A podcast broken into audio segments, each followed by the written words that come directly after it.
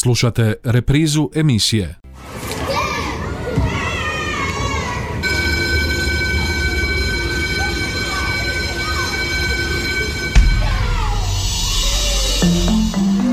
Život škole. Školske teme, dileme, zanimljivosti, događanja, problemi, savjeti, talentirani učenici, lektira. Lijep pozdrav poštovani slušatelji ovoga četvrtka u 13.30 e, dobrodošli u emisiju Život škole.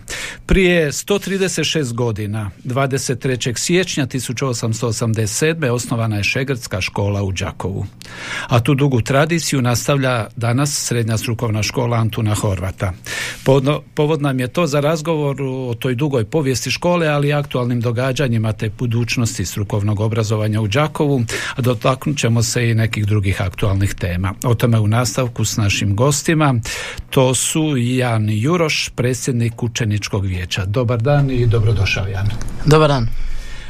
Lovro Kedačić, učenik također drugog razreda, lijep pozdrav. Dobar dan, lijep pozdrav. Mirko Čuriš, ravnatelj, dobar dan i dobrodošli. Pozdrav. I Sanja Hajduković, voditeljica praktične nastave, dobar vam dan i dobrodošli. Dobar dan, lijep pozdrav svim slušateljima Radio Đakova. Prije nego li nešto više kažemo o vašoj obljetnici i o tomu kako ćete i na koji način i kada proslaviti. E, dečki, za vas pitanje, imate li mobitele sa sobom? E, da. Ja ne. Zašto ti ne? Pa ostavio sam ga u turbu, ne znam. Imaš li ga tijekom nastave? Ne. U, ne? Mislim u džepu u jakni mi je. U džepu. Dakle, s tobom je u... Da. ti se kad dogodilo da je zazvonio tijekom nastave? Nikad. Jan? Pa, isključeni su mi tonovi 99% vremena, a i kad se kad mi počne zvoniti odmah isključim, tako da mm nije nikad problem bio. Najiskrenije, jeste li ikad tijekom nastave, tijekom sata škicnuli, pogledali? da. da. Koliko se to često događa? Pa, jednom dan. Pa ovisi kakav predmet imamo. Ako, ako na primjer profesor kaže da neće biti ništa bitno, onda znam upaliti neku igricu ili nešto. Da. To vas pitam stoga što je ovih dana aktualna tema, ne znam jeste li pratili po medijima, otvorila se na široko. Kažu pitanje je treba li zabraniti mobitele u školu. Što biste vi rekli o tome? Lovro? E, pa ja smatram da ne bi, zato što e, profesor možda bude trebao od učenika da, na primjer, ako kahut igraju, to je ona za izazove jel, aplikacija i onda e, djeci treba jel, smatram da ne bi trebalo zabraniti zato što mobiteli iskreno donose više dobrog nego lošeg. Dobro. Treba li zabraniti ili ne? Ne treba. ja smatram da ne treba, kao što je Lovro rekao, mobiteli se mogu koristiti u svrhe uh, učenja, a i mislim da oni koji koriste mobitel aktualno pod satom su oni koji ne žele, ne zanima ih gradivo, neće učiti, tako da i bez mobitela ti će učenici raditi nešto drugo i dalje neće pratiti nastavu. Tako da Možete li reći da je to recimo većinsko razmišljanje svih vaših kolega? Da. Da.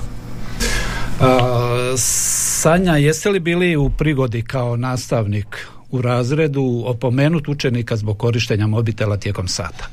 Jesam. Što ste učinili? Dakle, ja dolazim iz sektora gdje je jako puno praktične nastave, gdje su predmeti, odnosno sati koje smo provodili uh, bili recimo po 5, 6 i 7 sati u komadu i stvarno je, moram biti iskrena, nemoguće da se ne dozvoli upotreba i korištenje samih mobitela. Ja sam više nisam za onu uh, rigoroznu zabranu, ali sam za dogovor. Znači dogovor između nastavnika i učenika kada se nešto radi da se ne smiju imati mobiteli kada se uči i usvajaju nove, nova znanja i vještine da se ti mobiteli moraju ugasiti, ostaviti sa strane, ali nisam ni od onih e, nastavnika da sam kažnjavala i da kaznim učenika ako ostane upaljen, ako može se javiti normalno uz dozvolu pitaju da li se smiju javiti, da li mogu nazvati ili nešto drugo, ako ostane nekad vremena da se može malo pogledati nešto na društvenim mrežama.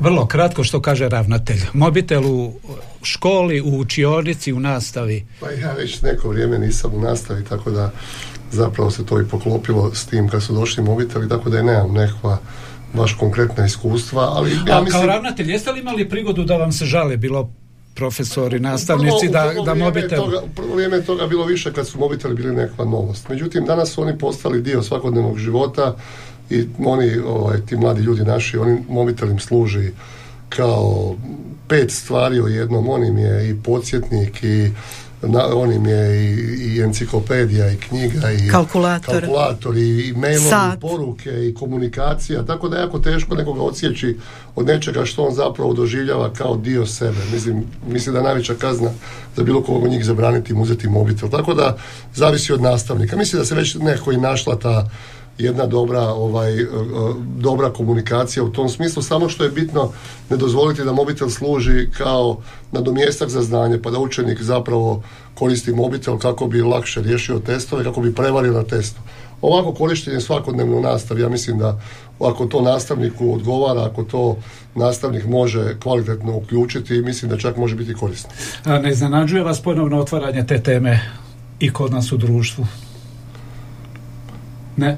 Pa ne baš. Uvijek je aktualna tema nekakve ovisnosti o t- novim tehnologijama, tako da ovaj, ništa čudno. Naime, mi smo počeli s tim pitanjem zato što smo evo na našoj e, stran, na našoj stranici postavili to pitanje i to pitanje je izazvalo jako veliko zanimanje, više od 80 je bilo e, komentara različitih i sad za kraj samo, dečki, je li to uistinu problem u školi ili nije, što mislite, korištenje mobitela, odnosno mobitel s učenikom u razredu u školi? Jana, Nije. nije? E, pa smatram da postane problem samo kad profesor napravi problem od toga. Bravo. Ja bih rekao, pazite, mi imamo ovaj, svi u školama, mi smo bili eksperimentalna škola među 150 u Hrvatskoj, pa imamo, imali smo taj bežični brzi internet već odavno i onda su pokušali e, riješiti e, određene stvari informatičke sa tabletima. Međutim, tablet se pokazao kao nešto što nije baš najspretnije i umjesto tableta zapravo učenici koriste mobitel. Spomenuo taj Kahoot, znači to je jedna vrsta testiranja, znači jedan brzinski test koji vi radite obično na kraju sata, nastavnik kaže izvadite mobitele, idemo upišite da, da, Kahoot i onda imate desetak pitanja na koje oni odgovore i, i u- ulogiraju se i vi vidite koliko je ponavljaju na kraju sata i tako. Tako da ima tu ima tu svega, ali zapravo konačno, ko- u konačnici sve, sve za- zavisi od, od, od ljudi.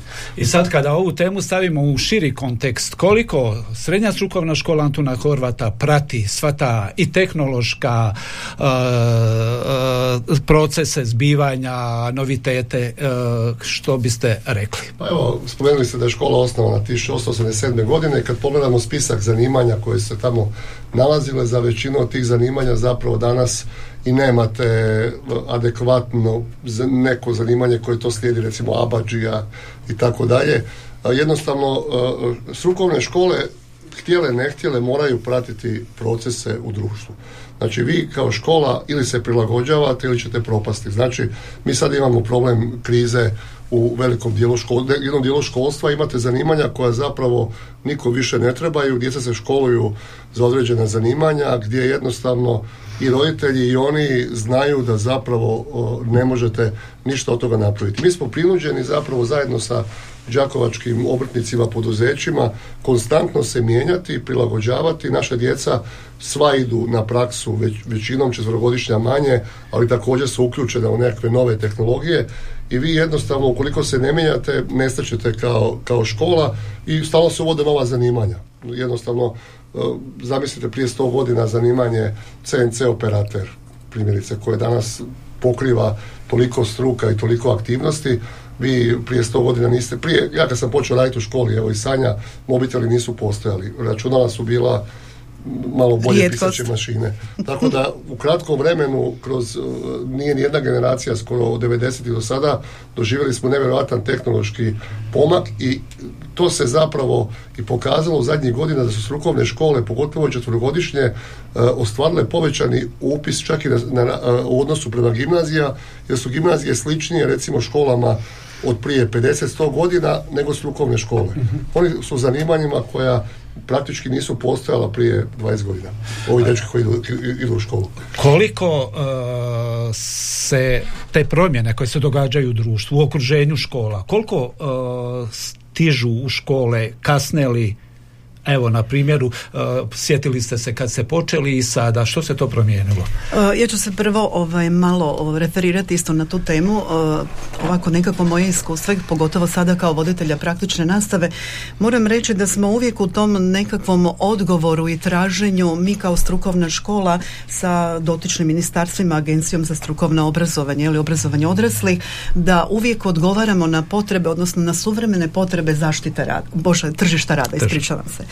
Dakle, odgovor na suvremene potrebe je uvijek nešto što nas tjera na nekakve promjene uh, u nekakvom vremenu uh, smo nestabilnosti, usudim se reći. Naime, na što mislim? Znamo kakva je demografska situacija trenutno kod nas, uh, znamo koje su potrebe samog tržišta, tržišta rada i usudim se reći da je tu negdje i mentalitet ljudi i sklop kod nas vrlo bitan, zato što mi kao strukovna škola imamo problema sa zanimanjima i to ne možemo upisati djecu ni u deficitarna zanimanja.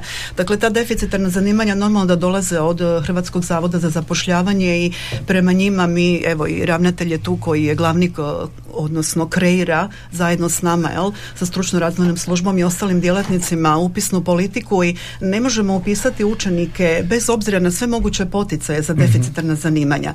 Dobivamo preporuke za neka suficitarna zanimanja da ih ne upisujemo. Mi nemamo adekvatnog odgovora, znači e, roditelji koji još uvijek u svom mentalnom sklopu imaju nekadašnje e, onako mišljenje, ajmo, nek moje dijete završi nekakvu četverogodišnju školu, ali to danas e, postaje i problem samog društva. Mislim da i društvo i sama situacija u gospodarstvu i privredi odgovorna za to, zato što ne dozvoljava da strukovna zanimanja i ljudi koji izlaze sa adekvatnim vještinama, kvalifikacijama na tržište rada ne dobivaju za svoje mjesto u našem društvu.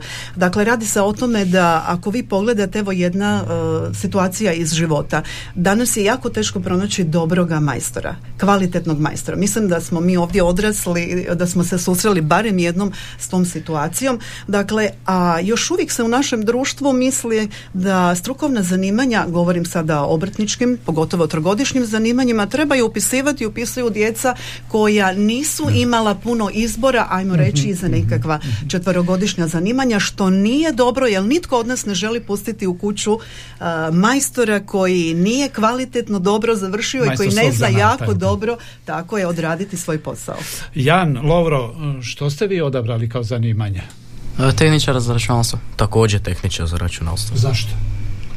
Pa zato što me to zanimalo od, e, od, e, od uvijek, znači od kad znam za sebe me tehnologija zanimala a i kad bi gledao na faks, znači ako da sam upisao gimnaziju, radio bi puno širi program koji je meni sasvim nepotreban i gimnazija nema, znači gledao sam predmete sa fakulteta koje bi upisao i ima dobar broj predmeta na fakultetu koje mi već imamo mhm. u ove dvije godine školovanja. Dobro. E, pa ja sam bio dosta neodlučan, tek u osmom razredu sam se zapravo odlučio za tehničar za računalstvo, jer e, po meni je to najbolja škola, a da nije gimnazija, jer mi, e, također mi se iskreno nije dalo učiti sve te predmete za gimnaziju i imam jako širok taj široki spektar fakulteta koje mogu upisati nakon četverogodišnje škole. Jeste li za ove dvije godine dobili ono što ste očekivali upisom u ovu školu? Da. Pa slažem se, jesam. Nije bilo nikakvih iznenađenja, joj da sam znao trebao sam ovo, nisam trebao ovo. Odabrali ste usmjerenje odmah od početka. Da, mislim, bilo je za druge škole, dobro pa nisam to, dobro pa sam ovo. mm Da sam više zadovoljan. Meni je bilo lakše jer već sam znao u što se upuštam jer mi je brat također isto tehničar za računalstvo i on me uputio već s profesorima sa time što trebam, što ne trebam raditi i ostalo. mm što planirate nakon? Uh, fair. Fair? Da. Uh, iskreno ne znam, opet sam neodlučan. Vjerojatno ću u četvrtom razredu odlučiti, ali E, za sad se više e, naginjam fakultetu nego nekom radu, ali vidjet ćemo. Mhm. nastava, nastavnici, program koji imate, koliko vam je to zanimljivo, koliko vas to uspije zaokupiti? Pa zanimljivo je jer ne radimo, nemamo nikakve predmete koje nam zapravo ne trebaju. Znači svi su vezani uz naš uh uz naš, ovaj, našu struku i budućnost što ćemo raditi. Dobro. Uh, meni je jako zanimljivo, program je jako zanimljiv, profesori su e, prijateljski nastrojeni i znaju se šaliti i nije im problem kad svi mi šalimo. E, kratka stanka i vraćamo se zapravo pa ćemo malo zaviriti. Ovo je bila sadašnjost strukovne škole malo ćemo se dotaknuti prošlosti i probati anticipirati što čeka strukovna zanimanja u Đakovu u neposrednoj budućnosti a o tome u nastavku s našim gostima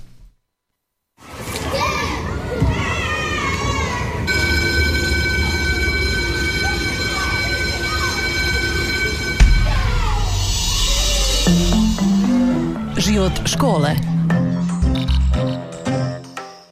Danas u emisiji Život škole poštovani slušatelji o strukovnom obrazovanju, a povod je 136. obljetnica strukovne škole Antuna Horvata, odnosno Šegrtske škole u Đakovu. Navikli smo da u ovo vrijeme vaša škola, gospodine Čuriću, obilježava dan škole. Pa da, pa mi smo u našim planovima planirali 27. sutrašnji dan kao nekakav dan koji je najbliže petak, koji je najbliži tom terminu, međutim u tijeku je priprema za opremanje nekoliko praktikuma u okviru regionalnog centra kompetentnosti e, vrijedna oko 4 milijuna kuna, negdje preko 500 tisuća eura opreme za novu, novi kuharski praktikum, novi e, pekarski, pekarsko slastičarski, mesarski, zatim kuhinja u Trnavi gdje imamo dobro gospodarstvo, znači vinski vinski laboratorij se oprema također praktikum, tako da je riječ o jednom velikom opsežnom poslu koji je teško je to vrijeme dok se radi, dok, dok su poslovi ići u slavlje, a s druge strane želimo kad se to dovrši, a trebalo bi negdje biti, nadamo se u ožujku biti gotovo, želimo proslaviti dan škole tako da ćemo pokazati što smo novo stekli, što imamo, gdje učenici se mogu obrazovati, a čekamo, evo to će zanimati ova dva mlada gospodina čekamo i opremanje jedne e, velike e, računalno konferencijske dvorane gdje ćemo dobiti 20 novih računala, nove, nove e, TV, novi veliki ekran, nove mogućnosti gdje će biti najsuvremenija što, što je sad, iako je u računalstvu jako teško reći što je suvremeno, naručite robu, prođe javna nabava, već to više nije top, ali u principu će dobiti evo, iduće dvije i pol godine će raditi također i oni, koristit će svi u školi, znači jednu novu učionicu, tako da, su, da, da smo željeli zapravo pokazati, evo kad to sve završimo, čim bude gotovo, napravit ćemo obilježavanje 136. godišnjice škole, ali ćemo napraviti i otvaranje tih praktikuma, jer je riječ o jednom vrlo važnom projektu osuvremenjavanja, ne samo nastave. Znači ono što je jako bitno, evo, drago mi što su oni ovako pričali o, o nastavi koji pohađaju. Znači, ključ zapravo svega je uvijek učenik. Znači, sve što se radi u okviru opremanja je zato da bi oni stekli određena znanja, da bi s tim znanjima nešto mogli. Hoće li ići raditi, nama cijelo vrijeme dolaze različite firme, evo i i ovaj i Žakova imate neke računalne koji bi već naše dečke sa, nakon četvrtog razreda da dođu raditi kod njih e, u određene stvari da ne moraju ići na fakultet, mogu ići na fakultet i idu dalje.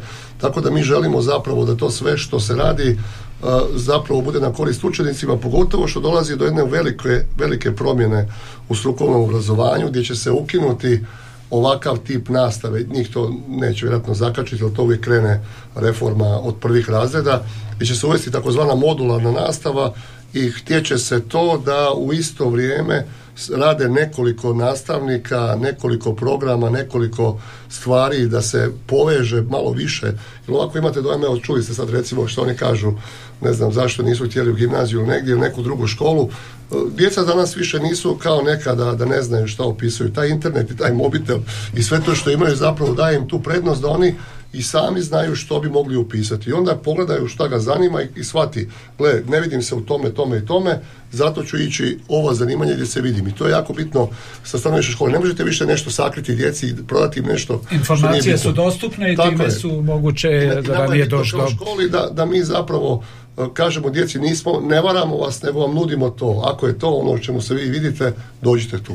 E sad na tom tragu kao voditeljica praktične nastave, koliko je povezano to što se uči u učionicama sa onim što se događa u stvarnom životu, na praksi, u praksi, kako je to regulirano i imate li tu međusobnu povezanost, povratne Dakle, informacije? U, u svakom slučaju da je to cilj, e, ponavljam opet, e, cjelokupnog strukovnog obrazovanja, ja moram reći da kod nas u školi mi e, obrazujemo učenike po tri modela obrazovanja i jako je zanimljiv ovaj novi dualni model obrazovanja, odnosno već je to nekakav eksperimentalni koji neće uskoro biti više ni eksperimentalni, gdje imamo dva zanimanja soboslikar, ličelac, dekorateri i CNC operateri, upravo je ravnatelj spominjao to, e, gdje se išlo na nekakve promjene u samom smislu e, modula koji su se uvodili, strukovni moduli, dok e, i stručno-teoretski nastava koja se odvija u školama, u opremljenim praktikumima i veći dio praktične nastave koji se odvija po radionicama i same promjene su već u tome što recimo imaju izborne module koje oni biraju koji označavaju samu specijalizaciju unutar njihovog budućeg zanimanja, unutar samog zanimanja za koje se obrazuju. Isto tako kod tog dualnog modela obrazovanja imamo e, način malo drugačijeg sklapanja ugovora i načina komunikacije samih majstora i učenika gdje učenici kad krenu u školu uz e, dodatno opet moramo na tehnologiju se osvrniti, jel? Uz pomoć tehnologije pišu svoje životopise, prijavnice i obavljaju motivacijske razgovore gdje sa njihovim roditeljima, jer su oni maloljetni učenici, odlaze kod majstora i na taj način ostvaruju komunikaciju, mogućnost gdje majstori biraju što, kako izgleda dijete, da li je ima afiniteta za određeno zanimanje ili nešto drugo. Dakle, sami sustavi obrazovanja koji su kod nas, iako mi već jako dugo i najveći broj govorimo o obrtničkim zanimanjima, imamo u jedinstvenom modelu obrazovanja gdje preferiramo i gdje je sam takav model obrazovanja gdje učenici od 900 godišnje praktične na, sati praktične nastave veći dio, odnosno veliki dio obavljaju kod majstora, odnosno van škole u firmama i obrtničkim radionicama, a isto tako određeni dio obavljaju u školama u praktikumima. Još ću samo reći, e, kad smo pričali, Mile, ti si spominjao prošlost, a evo ja moram e, spomenuti tu nekakvu budućnost, pošto sam i sama, e, trenutno sam voditeljica praktične nastave, ali potičem iz aktiva prehrani ugostiteljstva. Mi se jako radujemo i dio te naše budućnosti je upravo to što smo škola partner e, ugostiteljsko-turističkoj školi kao nosit, iz Osijeka kao nositelju regionalnog centra kompetentnosti gdje smo mi zaslužili, dakle sam cilj tog regionalnog centra kompetentnosti je podizanje nivoa edukacije samih nastavnika, stručnih učitelja i svih ostalih e, sudionika samog odgojno-obrazovnog e, procesa od učenika, isto tako i majstora, odnosno vlasnika firmi. I veselimo se opremanju ovih naših praktikuma jer će nam oni dakle donijeti u svakom slučaju će pridonijeti na a, vrlo dobroj kvaliteti realizacije praktične nastave u školi i isto tako znači što je vrlo bitno da učenici stječu određene e, vještine i e, kvalifikacije unutar svojih e, kurikuluma unutar svojih zanimanja. Pet minuta je do kraja emisije. Jan Lovro, koliko učenici imaju prigodu evo vi na vlastitom primjeru možete reći utjecati na nekakve programske sadržaje, upozoriti, savjetovati, sugerirati nastavnicima što je zanimljivo, što je in, a što više nije, tako da ne znam, da vas ne uče što je disketa, jer je kažu disketa odavno zaboravljena ili slično. Jan, što kažeš? Pa ja mislim da možemo utjecati jer ja kao predsjednik ovaj, uh, školskog vijeća meni se mogu braviti učenici i prenijeti preko mene što im smeta, što bi popravili. Ja mogu tako prenijeti ravnatelju ili nekom drugom da primijenite da. Lovro? E, Pa neki profesori su već sad osvješteni od toga, na primjer u jednom strukovnom predmetu profesor je već izbacio dio gradiva u kojem učimo o tim disketama, samo ih spomene, a kod nekih profesora ako nam se nešto ne sviđa, na primjer kažemo da nam je to malo dosadno i onda ako on e, ta- isto smatra da je to dosadno, kaže možemo na brzinu proći kroz to gradivo ili tako nešto. Koliko osim klasičnog predavanja, nastave, odnosa profesora, učenika, koliko ste u prigodi uh, slobodnije malo na tu temu prozboriti, reći slobodno mišljenje? Jel, evo, recimo, bojite li se bilo kakvih uh, sankcija ako kažete nešto što znate da neće odgovarati nastavniku?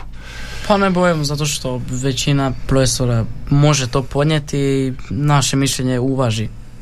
Pita ostatak razreda slažu li se oni, ako se slažu, eto, promijenit ćemo. Lovro.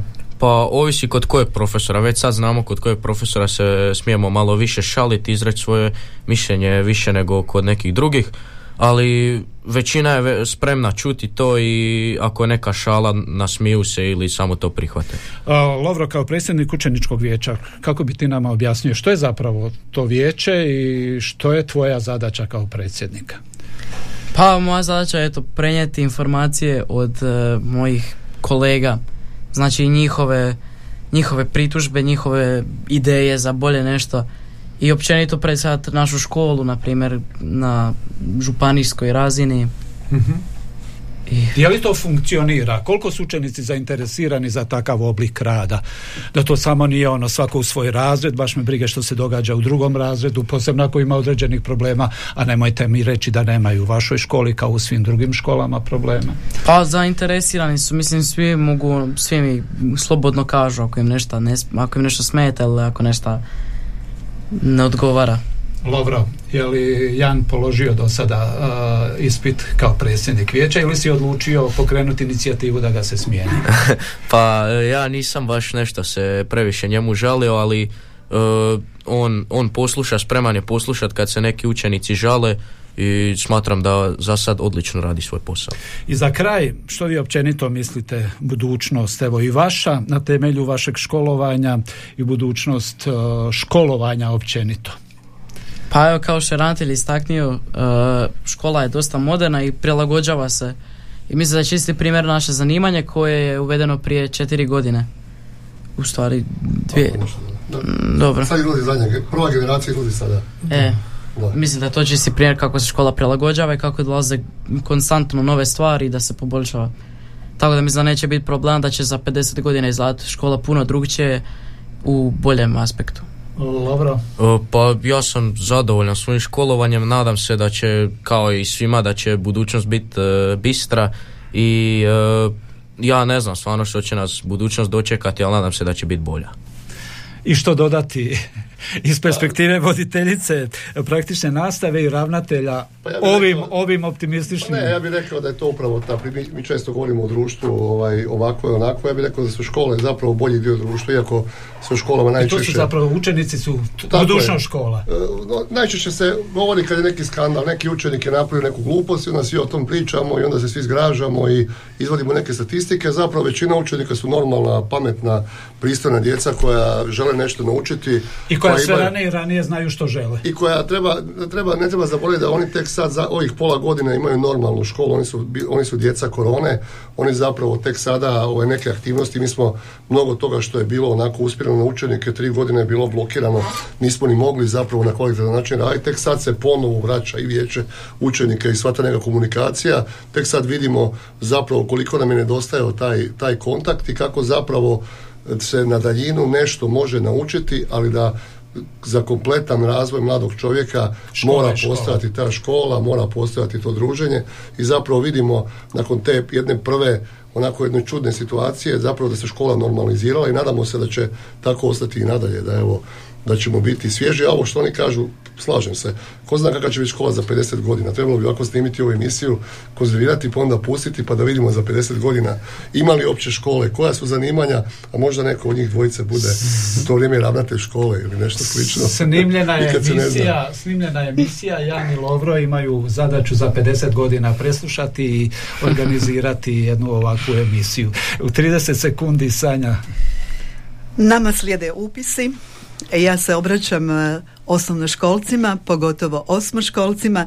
E, dragi moji učenici, dobro razmislite o svojoj budućnosti. Svi mi želimo dobre i kvalitetne majstore koji su nam jako potrebni. Ne želimo da nam djeca odlaze van tražiti posla. Zato dođite i upišite neko zanimanje sklodno, sukladno svojim interesima i afinitetima.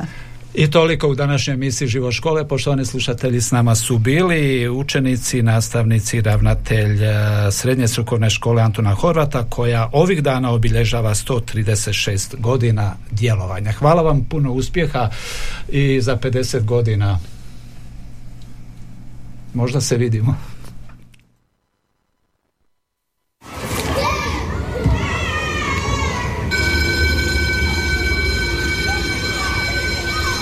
Slušali ste emisiju Život škole.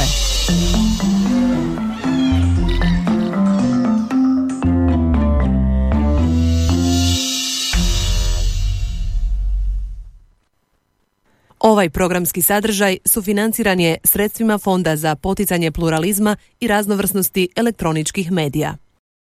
Slušali ste reprizu emisije